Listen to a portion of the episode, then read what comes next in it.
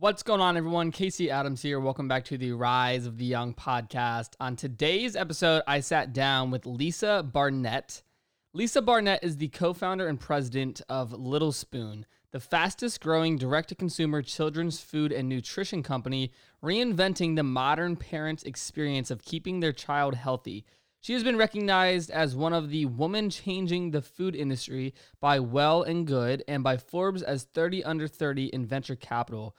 This conversation was absolutely amazing. Lisa's personality is awesome, and the way she has built her team, I believe anyone can learn something from. So, with that being said, please take a moment to share this episode with a friend and enjoy the show.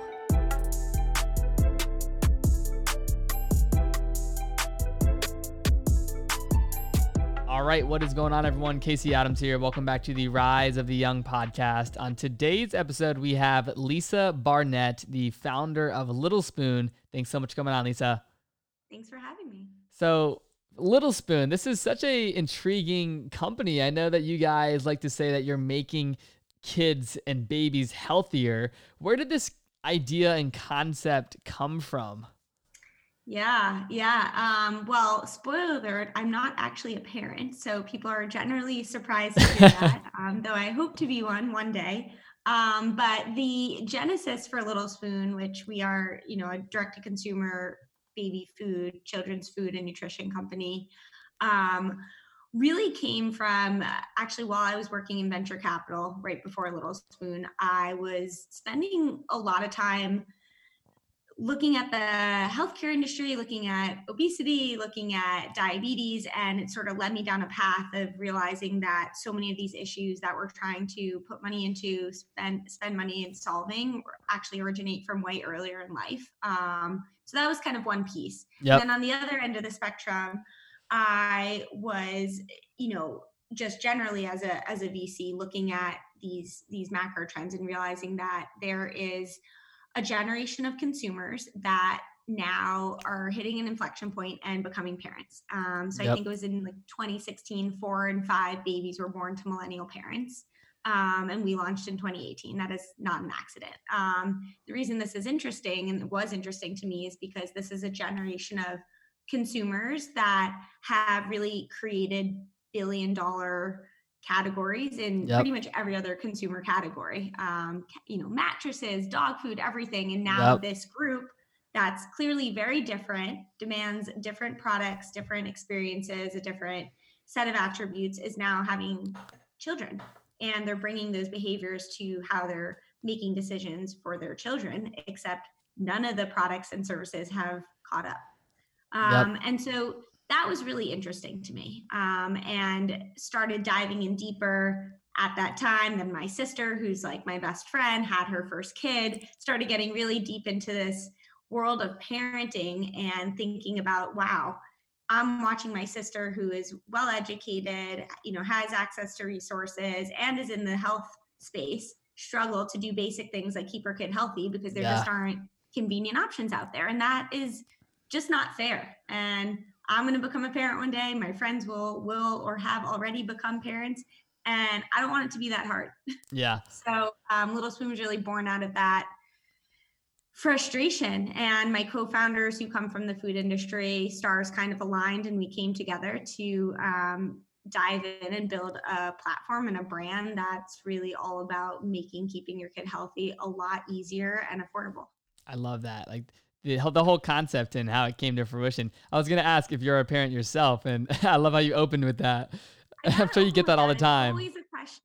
I mean, even from the very beginning when I was doing my first fundraising, yeah, like, so you must be a parent. I'm like, no, I'm just hyper anxious about becoming a parent, so I have to fix all the things that scare me. Yeah, no, I'm being slightly facetious. But, um, I no, I'm not a parent. One of my co-founders has three children, so I feel like it's enough for for us right now totally.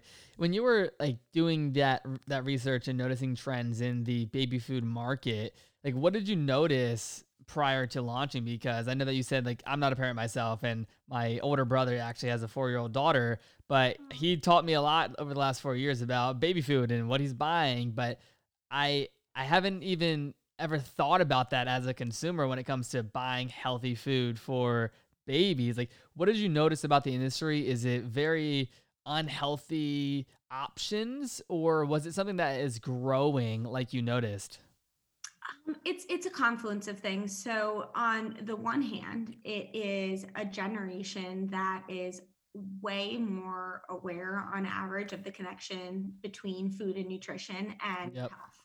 Um, and we were demanding those solutions and better options for ourselves as adults. So it's very natural that we would apply that same reasoning and more so to our children. So that was one piece. There's definitely just a way higher awareness that I think tipped the market to Totally. create this opportunity now. Like this wouldn't Little Spoon would I think about it all the time. If I had tried to start this 10 years ago, I don't think it would have taken off the way it did because Yeah. we didn't hit that inflection point of this generation becoming parents and entering this life stage. But on the other hand, then when I was starting to look at just the options out there, you know, you look at the average household for young parents, not eight out of 10 of them are dual income, um, which Yep. means that they're even busier. So they have less time to prepare things on their own like a previous generation so the reliance on convenient options um, is higher so i started looking at okay well there must be great convenient options if there are so many people who are trying to juggle it all um, and what i learned very quickly was that the baby food the kids food everything that's sold on a grocery store shelf has been sitting there longer than the baby eating it's been alive um, Yeah. so we're talking shelf stable highly heat processed, um, oftentimes preservative packed baby food. And that's Yep. going into your child's body at a time when their bodies and brains are growing faster than they'll ever grow in a lifetime. And food underlies all of that growth. Yeah. Um, so it's it's kind of abysmal when you look at that. It's Totally. hard to ignore. Absolutely. Um, so yeah. when you guys were launching, like how long was the process from having the idea to having your first r- products ready to ship? Uh, quite long process, but I'd say it was more of a drawn out process. So my co-founders on the other end of the spectrum were kind of tinkering around and thinking through um, ideas in this space. They were coming at it from a very different angle than I was coming at it. They were they are they are from the food industry, and so we're looking at how stagnant certain categories like baby food and like kids food and nutritional. You know, we also have supplements and Yep. natural medicines. All of that stuff. We're kind of just broken and stale from a product perspective. So, you know, probably thinking about this and testing and starting on things for a handful of years. Um, but once we sort of got together, the four of us, um, we very quickly went went for it um, Yep. and probably took about you know 10 10 months to get everything you know the first set of skus produced tested all Yep. that kind of stuff set up the supply chain it is a fresh food product it's an entirely cold chain um, so it's a pretty complicated thing to get to your door Yeah. uh, with very little room for error so as a first time founder i just I, I clearly just am a masochist because uh, fresh food is really difficult um, Absolutely. but yeah it was so it was a fairly efficient process once we got everything together and decided like we're all going full time to do this I love that. When you guys launched and, you know, setting up that supply chain, what what was the most important thing to get right and what did you learn through setting that up as a first-time founder? um there's probably not one single most important element of that um there the unfortunate truth when you're dealing with a fresh product when you're dealing with children and kids is that there is no room for error. Yep. um so having just every detail set in stone you really can't cut corners there. Um, bringing in the right experts whenever we needed it all of those things are super important. I would say more as a, a general learning when you're kind of getting started you you can't i can't stress less the importance of just keeping the lines of communication open with your target customer taking in feedback being willing to adjust.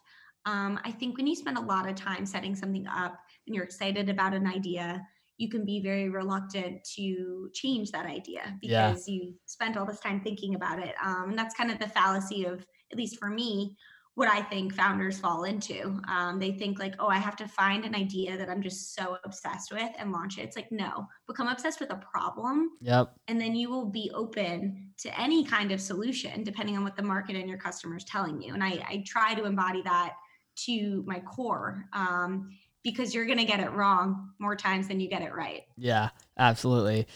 So, speaking on your background prior to Little Spoon, you were in the venture capital world. What led you into that sector and how long were you a part of it?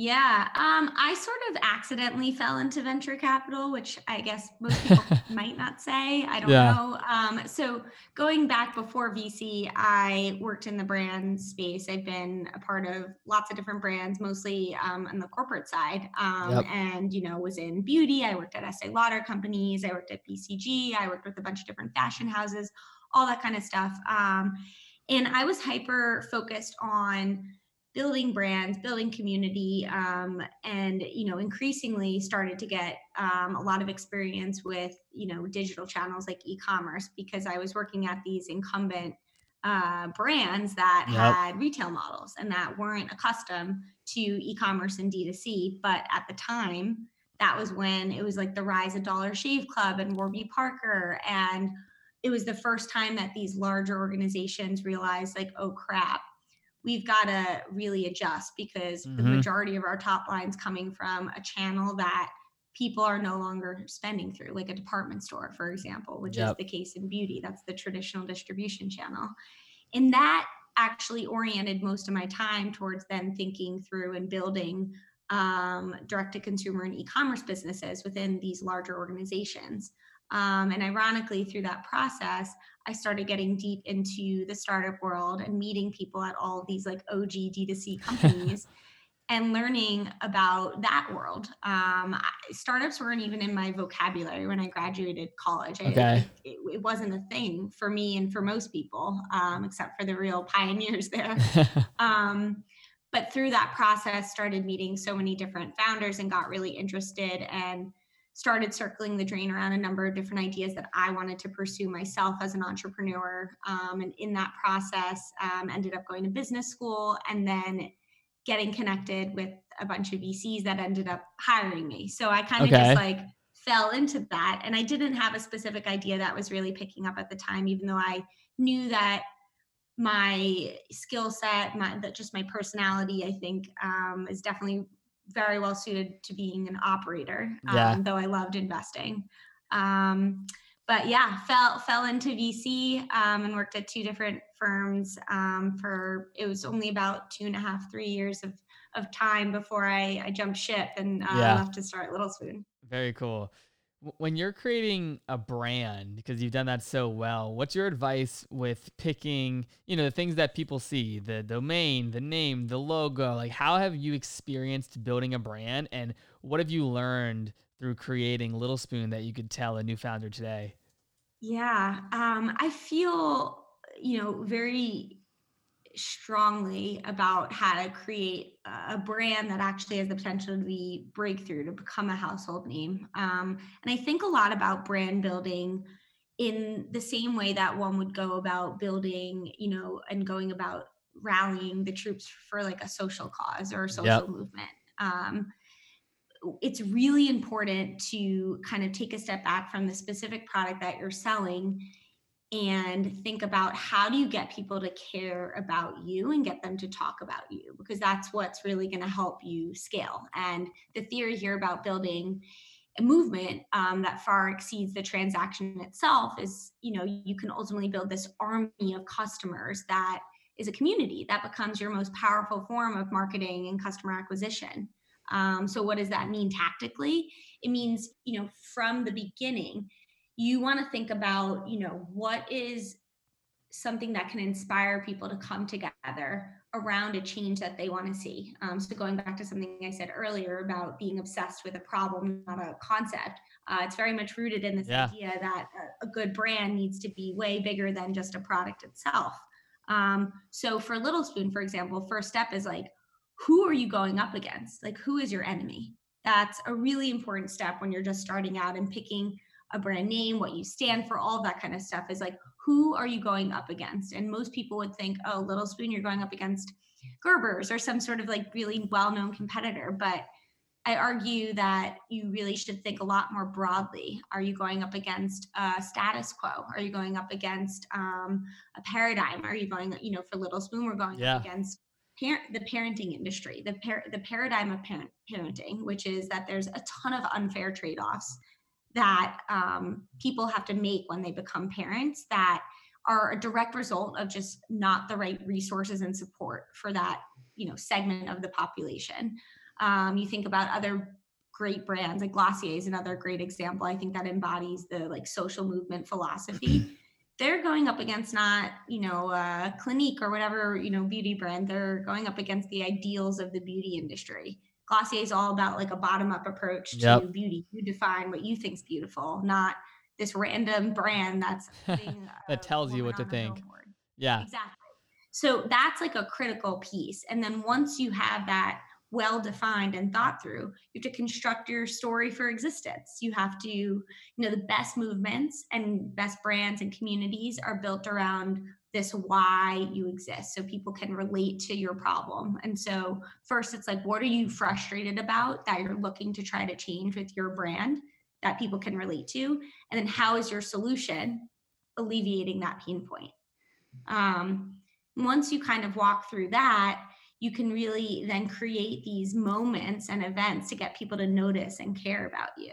Um, and I love this piece uh, when you're thinking about like launching a company, for example, because you have to like make a splash, but it's not so simple as like trying to round up a bunch of PR. I'm sure you know from all your experience. totally. It's not that easy. Yeah. Um, so you either have to figure out is there some organic real event that's happening that you could latch onto? Um, for example, Ashley Graham, who, for those who don't know who she is, she is a supermodel, a plus size model. She recently became a mom, and she has been very honest and transparent about the experience of being a mother and all of the the sides that people aren't warned about. And she posted this picture of herself in a postpartum diaper. Um, so little do you know, okay. women, all women get sent home from the hospital in a diaper nobody tells you that beforehand. It's it's again representative of this like rose colored mirror that the parenting industry has put up around motherhood that yeah. makes no sense that's unsupportive it's counterproductive and she was standing up against that. So little spoon we use that as an opportunity to rally our community and reinforce what we stand for because it was out there in the news it was getting a lot of pickup.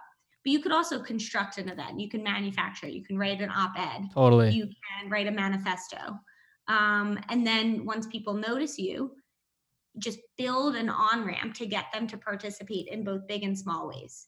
Um, and you know, you don't create a breakthrough brand. People don't just come to you. Like your super fans are cultivated, and you have to give them ways to gradually go up that ramp and curve so that they start out just by posting about you. Yep. And then all of a sudden, they're organizing an event for you. Um, and, and I think that's really the magic that gets unlocked when you start to think about your brand way broader and as a movement that you're trying to uh, instill and change in a certain industry. I love that. That was very well said. I learned a lot there. Good. I'm glad. when you guys are thinking about your target consumer and your followers as a brand, how do you define your customers and what does that culture look like in Little Spoon? Yeah, our customers, um, I mean, demographically, by and large, our customers are more often than not working parents, generally dual income households, um, or if you're a single parent, single income household, but working working parents um, who are the majority of, of millennial parents, by the yeah. way, um, who are, you know, hyper hyper aware that you know food and health matter but don't necessarily have the time or resources to you know spend money on a chef or yeah.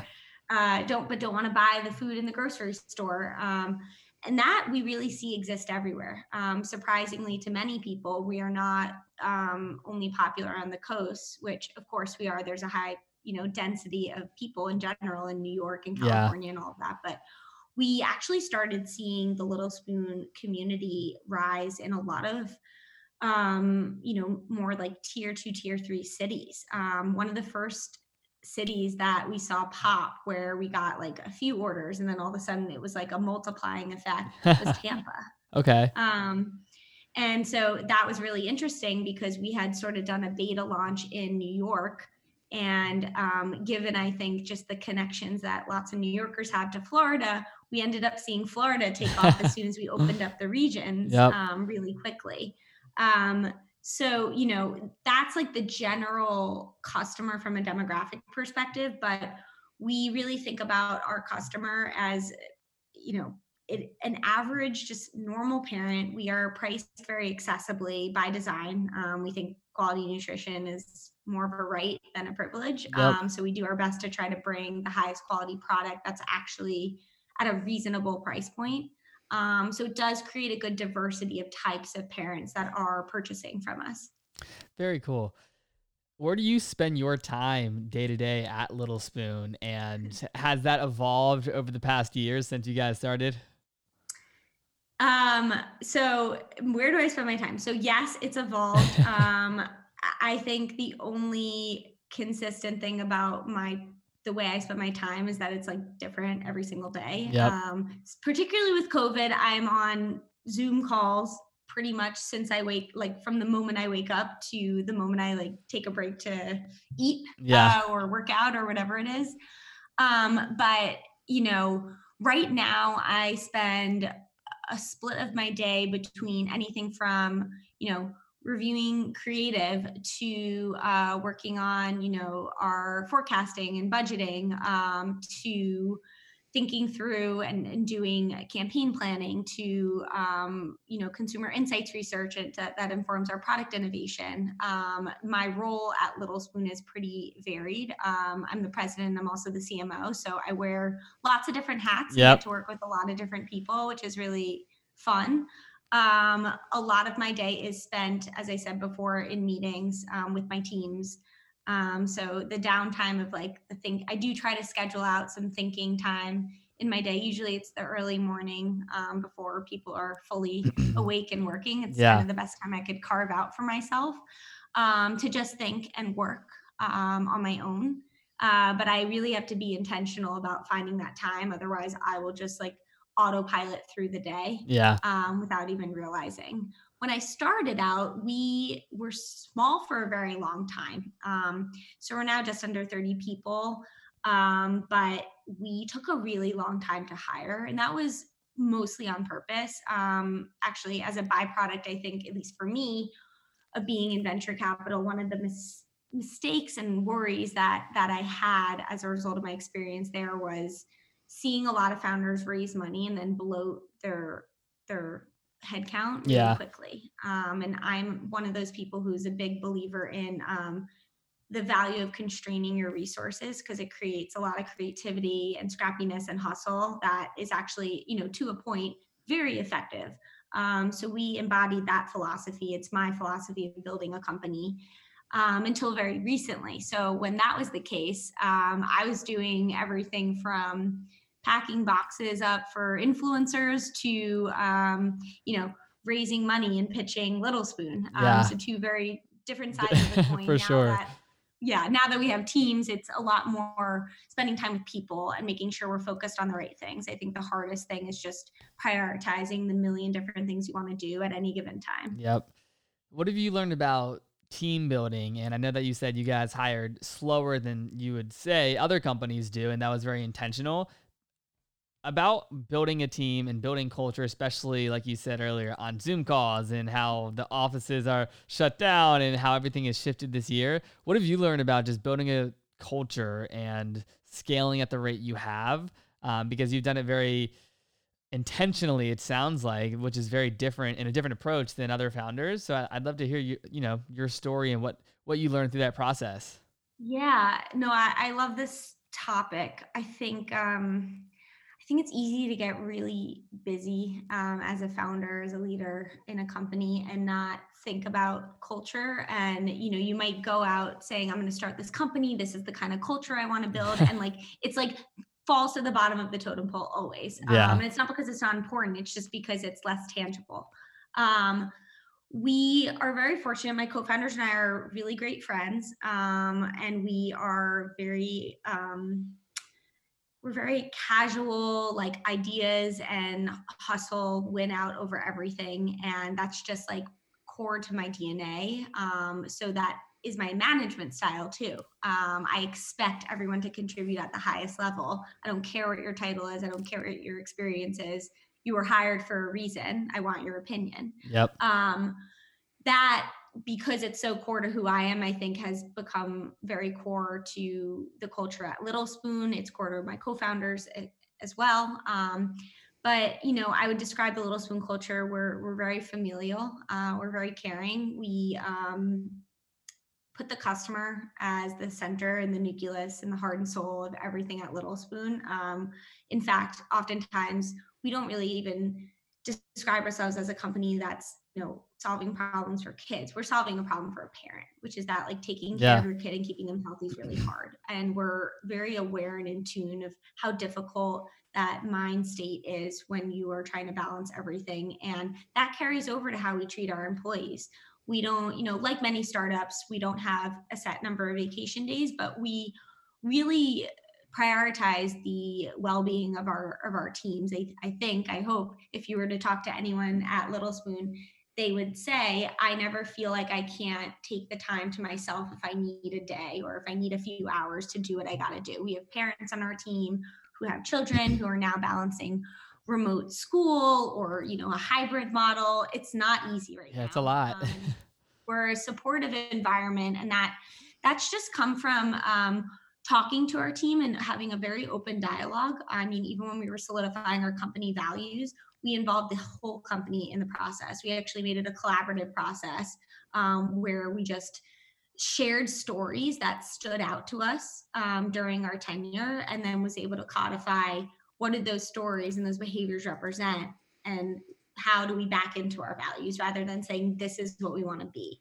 that was a very authentic way to solidify what it's like to be at Little Spoon and what we value. Um, and, you know, Telling you that anecdote because I think it's very reflective of the kind of culture and company that that we've built um, and who we are.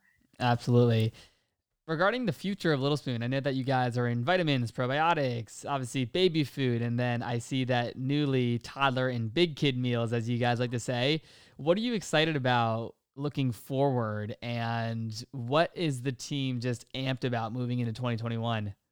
Yeah. Um, so this year we started a, we, we kind of solidified our community under this parenting portal called Is This Normal? Um, and this is a parenting platform where you can submit like any question that you have. We have some incredible parents, super notable people who are like awesome that you'd never get to connect with, answering your random worries and questions as a parent. Um, and then we've since connected the parents together to be in a forum to just ask each other as well. Um, that has really taken off um, for Little Spoon. Everybody there really is united under this philosophy of like, let's help each other, let's stop pretending that we're okay because it's hard some days and we should be supporting each other through that time. Um, so we're really excited about what that is bringing um, both to the world and hopefully changing the conversation around parenting and also of course from a business perspective how we're able to monetize that owned audience now um, the name of the game for startups and the reason that i'm so adamant about how to build a, a brand around community is because the traditional ways of building a brand on facebook um, where you don't own the platform you don't own the audience are are not gonna not gonna last um, whether that's because it yep. just gets unsustainable from a cost perspective or because like what's already happening privacy laws change uh, apple ios just changed a bunch yeah. of rules that are going to reduce our ability to get effective ad serve to our target like you can't rely on that the yep. only thing that's going to take you to the next level and let you last is if you own and build a community. So we're very excited about what we're seeing with Is This Normal? And then as it relates to the solution side and the products, we are working on a number of different um, innovations on the product side to help make meal time and all these moments around nourishment and nutrition a lot easier for anything from like your baby's just born all the way through you know 10 12 years old um, so we're going to continue to uh, launch different products um, on our platform and uh, couldn't couldn't be more excited about that. That's super exciting. When you're testing different products, I know that you said you have many parents on the team. Is it something that I'm sure it is where parents that are on there are super excited about a new product to have their kids to try that and to give it to them. Is that the type of culture that that uh, happening at Little Spoon? Because that's what I sense is like if I'm a parent working at Little Spoon, you guys are creating innovative products for kids. It must be like a thrill when going through that product development and having a new product come out there as an employee and as someone that's on the team. Yeah, it's really fun because we do involve our parents and the whole company. Really, um, we have a, a, large majority of our company are self-proclaimed foodies. Uh, lots of great cooks, lots of recipe cool. sharing. Everybody really loves food.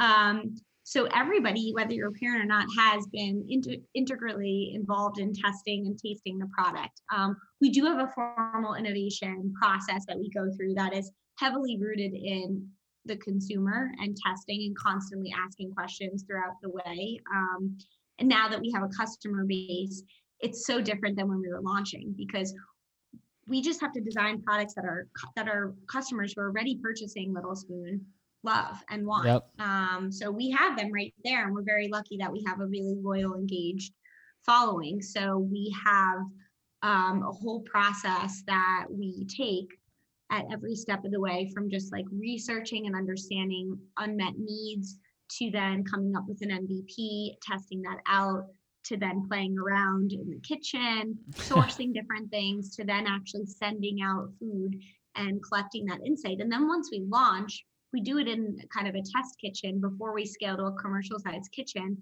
so that we're open to making adjustments to those products that really, you know, nail the product market um, and I'm very hyper vigilant about collecting that that feedback. I think it's easier said than done. It's like of course it's obvious you should collect feedback from your customers, you should get their input, but when you're trying to move really quickly, it can it can feel like it's actually slowing you down and as a founder, you're thinking about these things like 24/7. So yeah.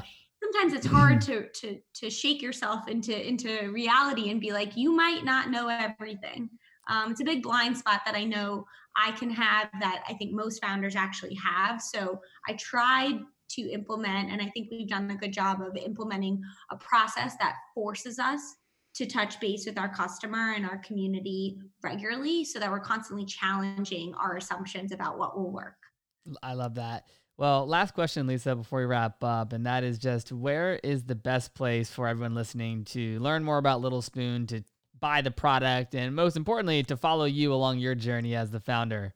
Ah, well, of course, you can visit littlespoon.com. You can visit our parenting portal if you are a fellow parent, is this normal.co. Um, our Instagram is just at Little Spoon, and I am not really active on anything besides Instagram personally. So you can follow me at Lisa D Barnett um, on Instagram. Awesome, well, Lisa. meeting people, so I love it. Absolutely. Well, Lisa, thank you so much for coming on the show today. It was so much fun. Thank you for having me. This was awesome.